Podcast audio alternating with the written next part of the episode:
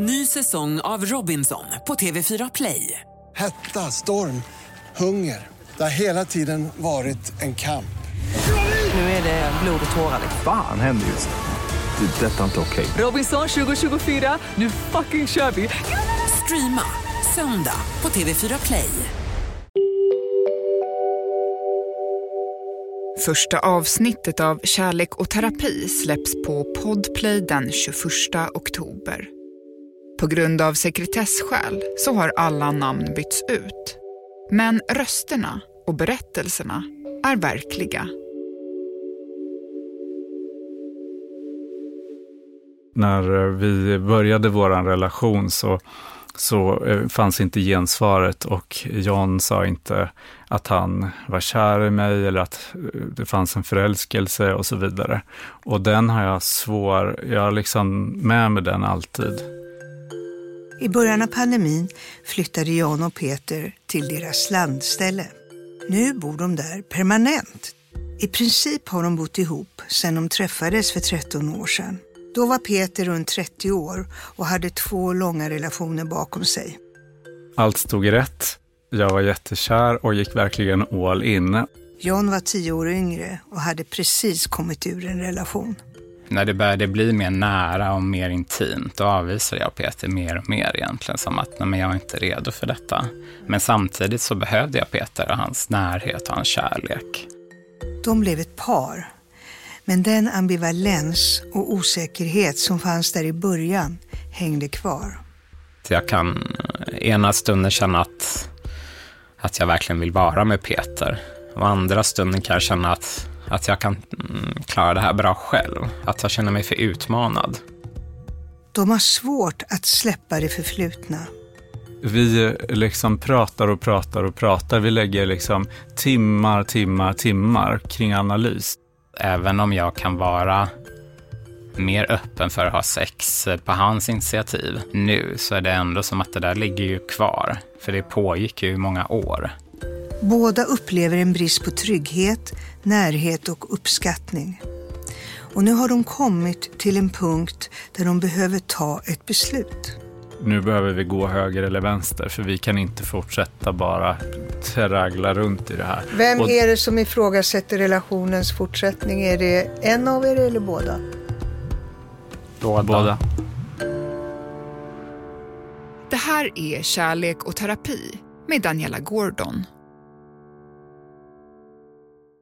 Jag vet när vi träffades första dagen, så då eh, pratade jag med eh, min eh, bästa kompis, när vi hade träffats i kanske en timme. Ja, men nu, nu, nu så har jag träffat den personen. Eh, där det fanns, eh, det fanns väl någonting som kopplade an och det fanns attraktion och det fanns eh, eh ett lugn, Eh, en utstrålning och så vidare. Vi träffades via jobbet där vi var och jag, jag tyckte om Peter från början och Peter tyckte om mig också från början. Mm. Um, så vi fattade tycke för varandra ganska fort. Men jag, vid det skedet då vi träffades, då hade jag precis kommit ut i en relation eh, som var ganska, ja men den var ganska svår och intensiv och kort var den. Jag var inte riktigt redo för att, att gå in i en ny relation, så som jag har tänkt på det i efterhand åtminstone. Um, och uh, jag avvisade Peter från början. När han uttryckte kärlek mot mig och, och liksom, uh, att han visade tydligt att han ville vara mot mig, eller vara med mig, så kunde jag samtidigt vara tvärtom tillbaka mot honom. Jag skulle nog säga att på det sättet har vi pratat mycket om, att på det sättet kan jag ha varit under hela vår relation. Som att om vi tar ett steg framåt så kan jag ta ett steg tillbaka. Eller att Peter kan också vara så, om vi tar ett steg framåt på något plan så kan Peter ta ett steg tillbaka. Så vi har inte hittat en riktig trygghet i vår relation. Mm. Hur ser det ut när du tar ett steg framåt och ett steg tillbaka till exempel? Ett tydligt exempel är om Peter närmar sig mig mm, fysiskt. Då kan det bli att jag tar ett steg tillbaka genom att, det kan vara att jag mm, visar mig mer kall eller att jag eh, mm, kommer på någonting som vi behöver göra eller så, så Jan, eh, det du berättar är att du har någon slags reflex, ett reflexmässigt behov av att avvisa Peter när han gör ett fysiskt närmande. Har jag förstått det rätt? Ja. Eh, har det här pågått i alla åren? Ja, alla Okej. åren. Eh, så betyder det att ni inte har någon eh, större sexuell samvaro? Egentligen för tillfället skulle jag säga att det är så, men annars så har vi haft det. Men det kan också ha varit komplicerat, för det kan ha varit mer att det har varit på mitt initiativ då, till exempel. I och med att jag kan ha avvisat Peter Ja, när han tar initiativ, för kan det kännas som att han närmar sig och jag tycker, nej men då känns det obekvämt till exempel, eller jag känner mig inte redo. Ja, men det har behövt vara mycket på mina villkor skulle har det jag säga. varit så? Ja. Ja. Men eh, det här som du pratar om, det här med avvisandet och sådär, är det... Eh, vet du varför du håller på sådär? Ja, det vet jag. Jag vet att det, att det kommer ifrån att om jag har svårt att visa närhet, att jag har svårt och jag känner mig osäker när, när jag kommer för nära andra människor. Jag har svårt i vänskapsrelationer att komma verkligen nära Också? också. Att jag kontrollerar liksom situationerna som blir, relationerna som jag har, skulle jag säga. Du vill kontrollera, kontrollerar du den genom att hålla avstånd? Ja. Ja, så att det, okej. Så berätta lite om din barndom. Vad, eh, hur har den varit? Ja, men jag hade en ganska bra barndom. Om jag tänker på den så skulle jag vilja säga att det känns ganska bra och positivt fram tills att jag kanske började i, i, i mellanstadiet, ska jag vilja säga. Ja, För då började jag förstå mer som att min mammas relation till pappa inte var bra. Att jag Ja. tror att mm, jag började märka det väldigt tydligt för att jag började märka att, eh, att min pappa började dricka väldigt mycket och ehm,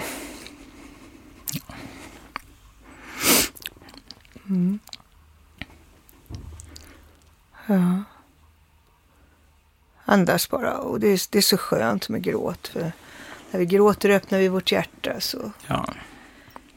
Ja, men att eh, jag började märka att pappa började dricka mycket och jag märkte att, att de bråkade ganska mycket. Jag hörde att de bråkade ganska mycket, Ja. men jag visste inte riktigt varför. Eh, men jag hörde ju det hela tiden och, och eh, pappa tyckte jag också blev mer aggressiv mot mig. Han kunde vara ganska våldsam. Mot dig? Ja. Han tog ut sin, sin ilska på dig. Vad slog han dig? ja, men det kunde han göra. Det var ju egentligen genom att han kunde ge mig örfilar till exempel.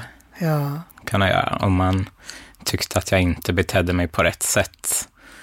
Jag vet ju att det kunde vara om jag inte betedde mig på rätt sätt, men det kunde faktiskt också vara hur jag än var. Att jag upptäckte ju ändå efter ett tag att det handlade ju såklart mer om i vilket eh, stadie han var. Eller Vilket liksom humör han var på. Ja, precis. Eh, Skedde det här när han var eh, påverkad och full, eller? Ja, Inte annars? Inte annars. Nej. Så drack han ofta och mycket? Eh, ja, Ja. Det gjorde han. Och speciellt då under en period som kanske var under en tvåårsperiod innan mamma och pappa skilde sig. Så det var inte under hela min uppväxt, utan det var just där, om jag gissar, då de hade det som svårast, antar jag. Och du sa det mellanstadiet, så du var typ nio år? Ja, något sånt. Ungefär. Nio, tio år. Nio, tio. Och de skildes när du var Ja, tolv? ja elva Tolv, kanske. Elva. Har du syskon? Ja, halvsyskon. Ja, Så de bodde inte hemma då, utan då bodde bara jag hemma. Ja. De hade flyttat ifrån. Jag växte upp med mamma sen och jag förstod väl mer och mer sen att mamma tyckte jag var så speciell och att mamma var så konstig hela tiden. Att jag tyckte att hon, att hon inte kunde hjälpa mig med saker och ja, att hon inte, Hon kändes inte riktigt som att hon var som andra personer. Jag fattade det efter ett tag. Jag visste inte, hon kunde inte hjälpa mig i skolan med läxor och och vad var det som inte stämde då? Vad? Ja, men det är väl egentligen att, ja, men det jag vet är egentligen att hon fick eh, som en psykos när hon födde mig. Att, hon, att det var det som gjorde att hon blev sjuk. Men hon skapade ju många beteenden som, som jag förstod att det var inte just bara att hon inte kunde hjälpa mig med läxor, utan sen kunde det vara alla möjliga saker som skedde egentligen.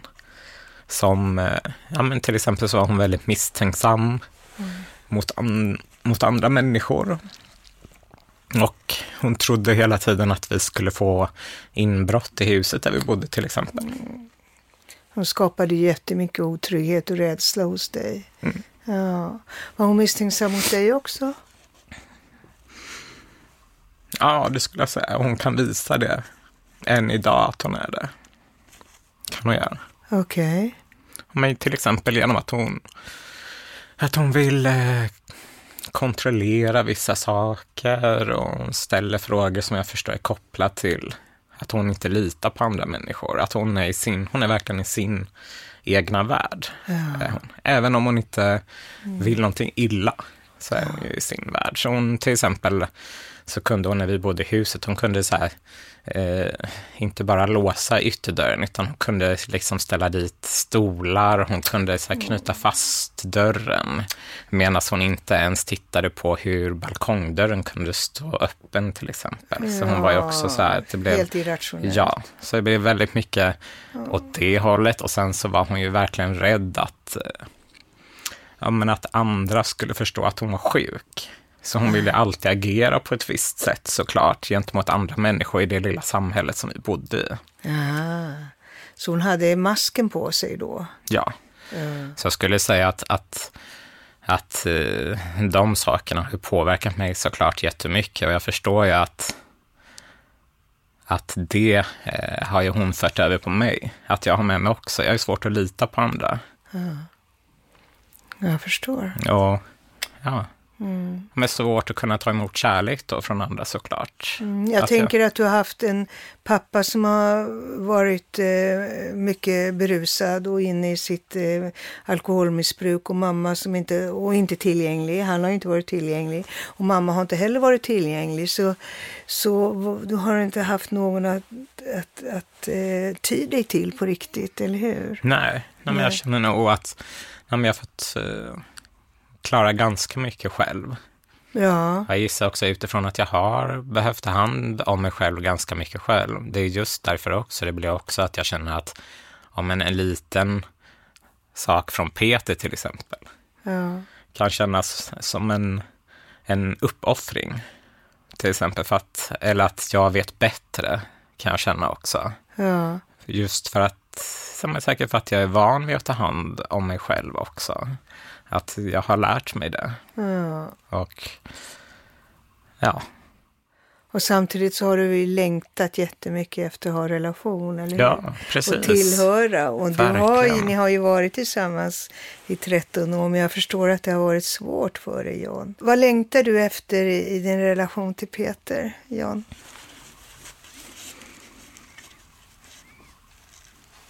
Mm.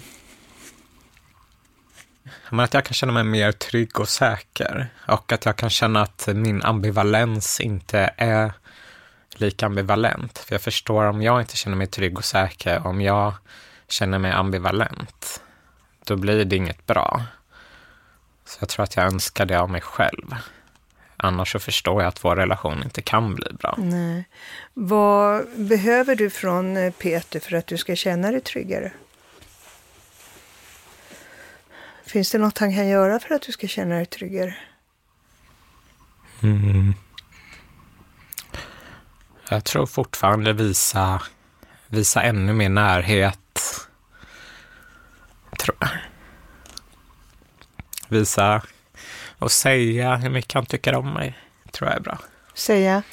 Visa och säga hur mycket han tycker om mig. Ja. Tror jag är bra. orden. Han ska säga att han tycker om dig mycket. Och, och hur ska han visa det eh, om det inte är verbalt förutom att säga det? Ja, alltså det som vi har pratat om nu på sista tiden, då kan det vara till exempel att ja, men genom att att jag känner att han hjälper mig, tycker jag.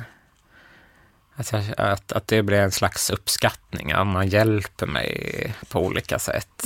Det kan vara med sysslor i hemmet Ja. eller det kan vara med praktiska saker, då kan jag känna en eh, åtrå eller liksom att jag kan känna att jag, oj, nej men jag vet inte. Att När, det, när det, han det hjälper dig kan, med praktiska saker, ja, då, då blir du jag, tänd. Ja, det blir jag. Ja. Absolut. Så ditt kärleksspråk John, eh, hör jag är eh, verbal bekräftelse Mm. och eh, tjänster. Mm.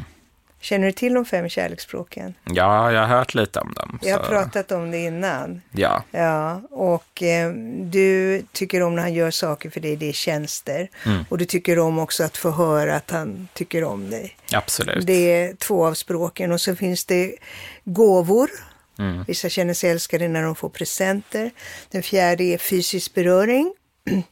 Och den femte är tid tillsammans. Men du uttrycker väldigt tydligt vad, vad, vilka två språk som är dina kärleksspråk. Ja, Mm. ja. Så, Peter. Mm.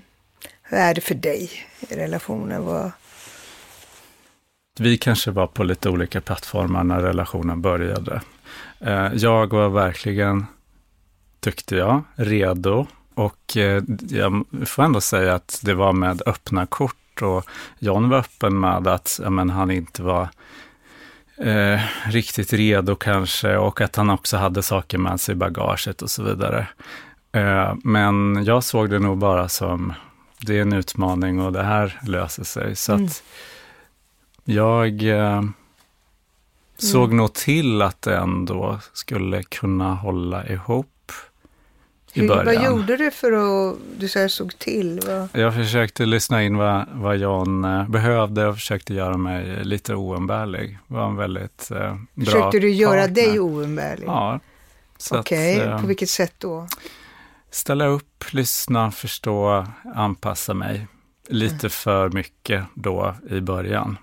Eh, förstår man kanske senare. Att Mm. Då började det väl gå till en punkt när jag kände att ah, men jag finns också och hur ska jag kunna få plats här? Och eh, Hur lång då, tid hade gått då? det kanske hade gått i två år. Två år? Mm. Mm. Eh, och eh, då blev det väl någon förändrad dynamik här i och då jag försökte ta plats och sen så också skapade väl det också någon, som du i alla fall uttrycker eh, John, att eh, jag eh, har uttryckt det för mycket och att det har varit tufft för dig då istället att skapa ett skuld eh, tillbaks på, på John. Då.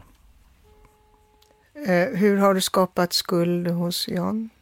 Tycker du själv? Jag har till exempel inte varit nöjd med att eh, jag eh, drog ett större lass, kanske lyssna på John. Mm. Eh, eh, om utmaningar, om jobb, om allt så här. Och, och, och, jobb. och jag vill också få plats Mm. och, och eh, dela mitt liv och mina utmaningar. Tycker du inte han lyssnar bra på dig? Jag tycker att han lyssnar bra. Jag tycker inte han lyssnade. Jag tyckte inte att han lyssnade. Och Bra. nu, nu har vi en, en bra kommunikation och en dialog. Okej. Men det har vi jobbat fram. För Mm. det fanns inte där naturligt. När Peter och John träffades gick John direkt in och var den så kallade frivilliga hjälparen. Hjälparen har ett behov av att vara behövd. Så länge hjälparen är behövd känner sig hjälparen sig trygg och slipper vara rädd för att bli övergiven. Hjälparen löser problem, medlar och fixar. Hjälparen har ett omedvetet behov av att känna sig viktig och att framstå som räddaren. Att ta hand om andra är det enda sättet en hjälpare kan möta andra på och hur hjälparen stärker sig själv för att kompensera för sin låga självkänsla. Får jag höra om din barndom Peter? Eh, ja, min barndom, jag är uppvuxen på ett litet ställe, eh, en gård, äldst av eh, fyra syskon. Eh, en, eh, en trygg barndom ändå, får jag säga. Mm, föräldrar som jag känner stort förtroende för att de alltid finns där och alltid ställer upp. Och samma med mina syskon. Under, under liksom min uppväxt och, och, och de eh, åren fram till liksom 25 eh, år, då har jag haft ändå nära relation och bra utbyte med både med min mamma och min pappa på olika sätt. Min pappa mer, mer kanske utifrån eh, mer praktiska saker, men ändå liksom bra resonemang och han har alltid funnits och alltid eh, ja, funnits där. Min mamma är mer känslomässiga liksom, resonemang och diskussioner. Hon är mer känslomässig än pappa? Mm. Ja, är du nära henne känslomässigt? Så när, men när vi växte upp så då eh, pratade vi mer, mer relation, käns, känslor och, och, och pratade om människor, om mina syskon, om släktingar och, och även om, om mina föräldrars eh, relation. Så att... Eh, alltså de satt och pratade om sin relation med er barn? Ja, eller min mamma emellanåt. Inte pappa, Nej. mamma. Mm. Tyckte du att hon blev lite kom det lite för nära. Ja, det kan ha Du ville nog inte höra allt det nej, där Nej, kanske. det kan ha varit så. Ja, var hon lite gränslös? Uh, nej, inte gränslös, men ändå att uh, någonstans att det kanske gick lite för långt att jag skulle vara en del i det. Jag vill inte vara en del av det här. Jag vill inte tänka på ifall att de skulle uh, skiljas eller bo separat och att det, det, var min värsta, det var min värsta mardröm. Hjälparen har ofta växt upp i en familj där de lärt sig att deras behov inte är viktiga. De förnekar sina egna behov och tar istället hand om andra. Att gå in i hjälparrollen stärker illusionen av att man inte själv har några behov. Samtidigt är hjälparens största rädsla att det inte finns någon som bryr sig om dem och dämpar den ångesten genom att finnas där för andra. Peter, jag tänker på dig som har varit eh, mycket hjälpare i relationen. Stämmer det? Så kan du se det ja. från början. Mm. Och eh, det känns ju som att du började ju eh, med detta när, när, du var barn, för då var du, hjälpte du, stöttade mamma. Ja, jag var ju äldsta syskonet också. Ja, precis. Mm. Ja. Eh, var du hjälpare på annat sätt än att du stötte, stöttade? Mer mitt, mitt livsmål var ju att inte ställa till med något besvär och, och vara ja, men, var en bra Behjälplig son. hela tiden. Mm. Den diplomatiska personen som ska se till att rätta till att mm. allting blir bra. Mm. Eh, vad som händer med hjälparen, vet du vad som händer med hjälparen som inte alls är bra? En hjälpare bygger upp ett undermedvetet, en undermedveten ilska. Mm. Det här känner du igen. Mm. Men jag då? Men jag då? Men mm. jag då? Jävlar, jag då? Jag då? Mm. Eller hur? Till slut så. Mm. Precis så går man omkring. Fast det visar man inte. Det går man och känner. Eftersom hjälparen förnekar sina egna behov finns det ofta en underliggande ilska som kommer fram som irritation, sarkasmer, ironier. Ofta kan hjälparen inte sätta ord på vad hen behöver. Vi pratar också om det ibland, för då kommer den här, ja men vad vill du, vad ja, tycker då, du? Jag, då, jag vet sit, inte, jag har inte nej, tänkt på det. Du, då blir du helt eh, stum. Mm. Ja. Eh, och eh, kommer inte ur det här. Va? För du är trygg i att vara den där hjälparen samtidigt som du är otroligt frustrerad över detta. Där sitter du fast mm. i hjälparsyndromet som du egentligen vill ur och alla de här behoven du har framförallt är ett sexuellt behov, ett behov av fys, mycket fysisk kontakt som du inte får. Ja, men det kan vara en sån diskussion som vi kan ha också, just det där, eller så som jag försökte säga i början, ja, men en tar ett steg framåt, så tar den andra ett steg bakåt. Mm. Mm. Och då kan det vara att Peter kan, kan jag tycka, kan jämföra mycket eller ta upp mycket saker som har skett tidigt i vår relation och ge exempel på, nej men så här så här har det ju varit, varför gör du så här nu? Eller, eh, mm. eller liksom så här, backa bandet ibland tio år tillbaka med saker som fortfarande finns kvar. Och sen så kan jag ha utvecklat mig i de, i de områdena, men det är svårt för Peter att kunna lita på det eller kunna ta det till sig och kunna få en positiv känsla, trots att jag kan ha utvecklat någonting. Mm. Så Peter, du sitter här och nickar, är det så här? Eh, Att det är du som ofta eh, backar tillbaka till historien eh, när det- John vill gå Det är, det är mixat, eh, tror jag. Mm. Eh, men det som jag verkligen eh, står för, det är också att det är väldigt skört. Så att eh, om, om du till exempel, vi, vi har närhet och sen så räcker det bara med en, en, minsta lilla brus att du backar ur eller så här, då faller jag tillbaks till att okej, det, det är kört. Eller det, mm. Så det är väldigt skört. Ja, det är väldigt skört. Men jag tror också det finns en annan dimension för dig Peter och det är att du är trygg i att vara i den här hjälparpositionen och är rädd för att öppna upp för den sårbarhet som det krävs för dig att ta emot John. Ja. Ja. Eh, och för John har, du har jobbat med dig själv eh, ett tag i terapi förstår jag. Ja. Mer än vad du har gjort. Mm. Ja. Eh, och eh, du är lite, du, känner du att du vill experimentera lite mer nu? Jag känner att jag måste göra det för att jag ska kunna få ett bra liv och för att kunna få en bra relation så förstår jag vad jag måste göra. Bra. Men nu är jag i det stadiet att jag inte, jag känner att jag inte kan göra det för att jag känner inte riktigt viljan till det. Det känns så komplicerat det är idag. Är det du som inte har viljan eller är det Peter som inte har viljan? Jag tror vi båda, Båda. Mm. tror jag. Mm. Ni är väldigt medberoende med varandra i hela den här, eh, i, den här positioneringen som ni har. Att vara medberoende innebär att man har flyttat in i den andras huvud. Man gör personliga uppoffringar för att möta den andras behov. Medberoende uppkommer ofta i ett förhållande med missbruk, men också i obalanserade och ohälsosamma relationer. Allt går ut på att göra den andra nöjd. När ena partnern är behövande och den andra har ett känslomässigt behov av att vara behövd uppstår lätt ett medberoende. Personer med medberoende undviker att uttrycka sina egna behov. Tankar på egna behov leder ofta till känslor av skuld.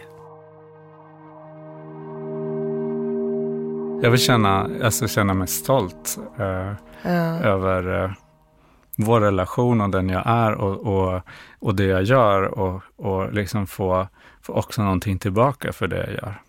Och byggas, inte tryckas ner. Nej. Så eh, är det så att du känner att John trycker ner dig? Ja, vi trycker nog ner varandra båda. Ja, hur trycker han ner dig då? Genom att få mig, eh, genom att visa aggression och genom att få mig att känna att jag inte hjälper till eller inte är eh, pedantisk nog eller inte gör saker på, på ett rätt sätt.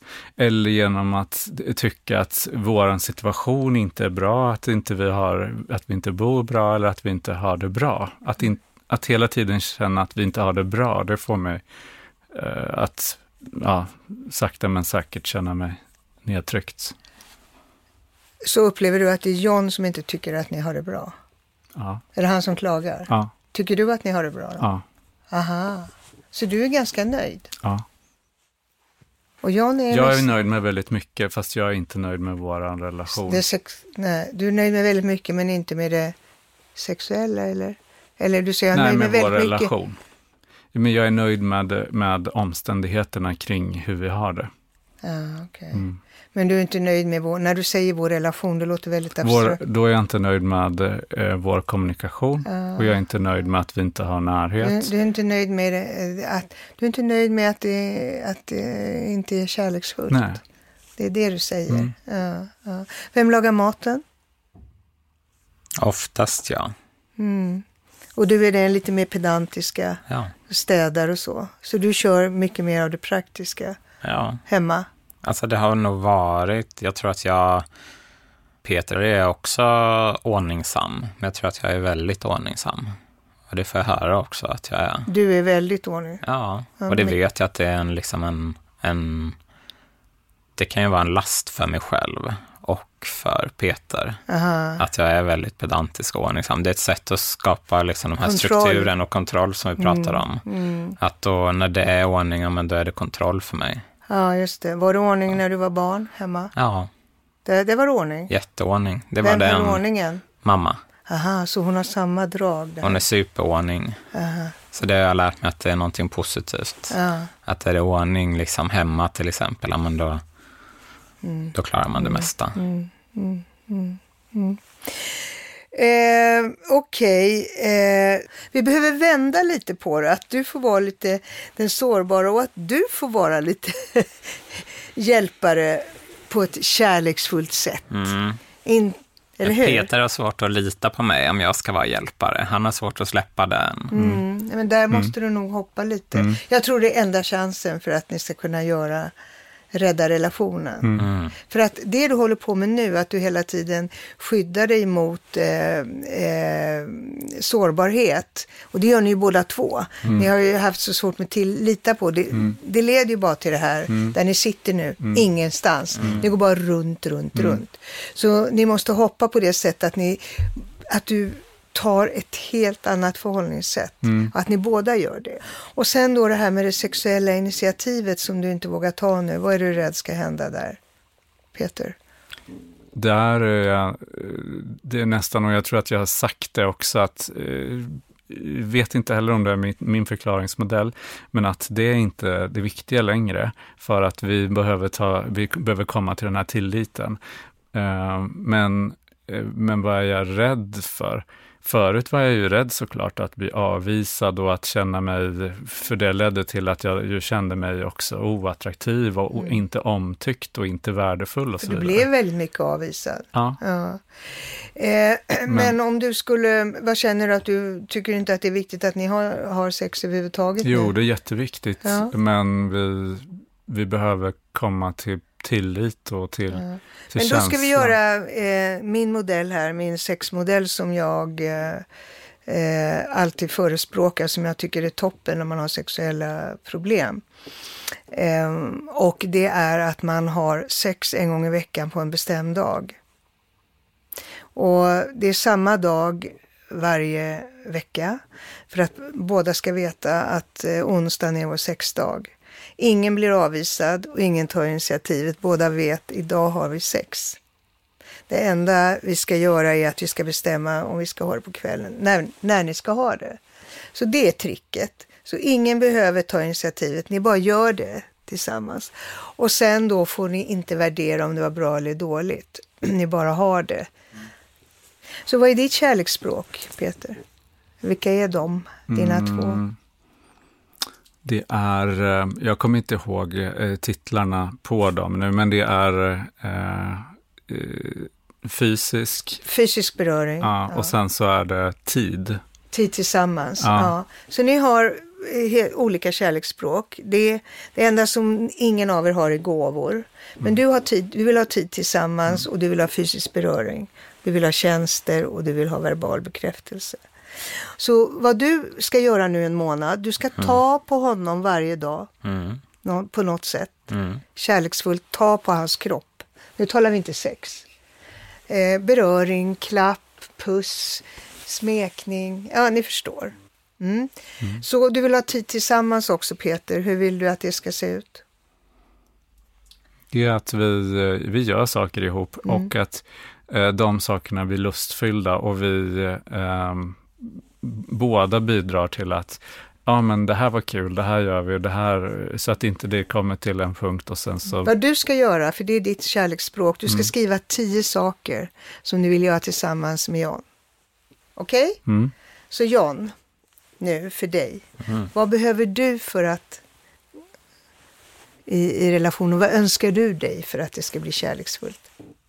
Jag önskar att, eh, att Peter, att det känns som att Peter alltid finns där. Att han kan avlasta saker för mig. Att han kan hjälpa oss i vår, i vår vardag. Att det känns som att han är delaktig där. Att han gör mer praktiska saker, för du, det är också ditt kärleksspråk i tjänster. Och vet du vad? Vad du ska göra är, på samma sätt som man ska skriva tio saker han vill göra tillsammans med dig, ska du skriva tio tjänster som du vill att han gör för dig. Och du gör det. Då känner du dig älskad. Mm. Ja, och mer? Mm. Du ville höra saker sa du. Ja, jag vill kunna känna mig trygg med att Peter tycker om mig och att jag är bra nog för Peter trots allt som har varit. Vill jag. Mm, att du duger för honom. Mm. Mm, precis på samma sätt som att du ska ta på honom varje dag så ska du säga någonting kärleksfullt till honom varje dag. I en månad. Är du med? Yes. Mm. Okej? Känns det här bra? Ja. De här reglerna. Nu skulle jag vilja göra en sak eh, som avslutning. Jag vill att eh, John, du säger någonting till Peter som du älskar hos honom. Mm, Peter, jag älskar hur omtänksam du är. Tack. Du säger någonting som du älskar hos Jan. Jag älskar hur mycket du har jobbat med dig för att jag ser verkligen att det leder i en, en, en bra riktning för oss. Ja, Det är verkligen så att jag känner mig hoppfull för att jag ser en annan person nu som jag, jag känner att jag vill eh, vara med och leva tillsammans med. Tack. Tack. Mm, jag älskar hur glad du är. Jag älskar ditt driv och, och din, eh, din förmåga att också avsluta saker som inte är min starka sida. Jag Ja. älskar din matlagning. Tack. Jag älskar eh, hur eh, du eh, eh, har tagit dig an eh, våran hund. Tack. Jag älskar hur okomplicerat du kan göra vissa saker. Tack. Jag älskar hur eh, allvarligt du tar, alltså hur seriöst du tar på eh, oss och vår relation. Tack. Och jag älskar eh, att känna att du tycker om mig. Jag älskar att eh, hitta på saker med dig när vi är i synk. Det är det bästa jag vet. Vi stoppar där. Hur känns det här? Det känns bra.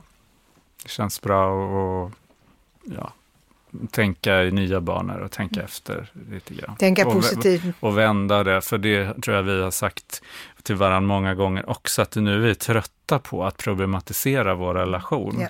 Ni- vi, Precis, du sa rätt ord Peter. Ni har varit för problemorienterade. Mm. Och nu ska vi ha kul och odla det positiva och kärleksfulla relationen. Det, det måste ni göra om, om relationen ska ha en chans att att överleva. ja. Ni håller så krampaktigt fast vid er- era mönster och i varandra i det här. Eh, ni måste också våga tänka tanken att nej men nu släpper vi det här, vi släpper vår relation. Ni, ni är så otrygga, ni har inte litat på varandra, att släppa inför varandra. Men ni har inte heller litat på att våga gå isär. Nej. Ni litar inte på er själva utanför relationen.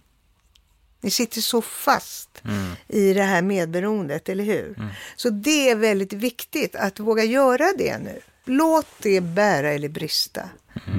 Det måste man göra ibland Mm. för att komma vidare i livet. Mm.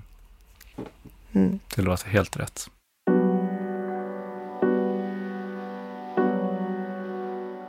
Daniela Gordon har arbetat som terapeut med både singlar och par i över 40 år. Om du är intresserad av att vara med i den här podden så kan du mejla till kontakt soundtelling.com. Kärlek och terapi produceras av Soundtelling. Producent Linda Jensen Kidane. Exekutiv producent Anna Åkerlund. Nästa avsnitt av Kärlek och terapi släpps den 28 oktober. Lyssna på podplay.se eller i appen Podplay.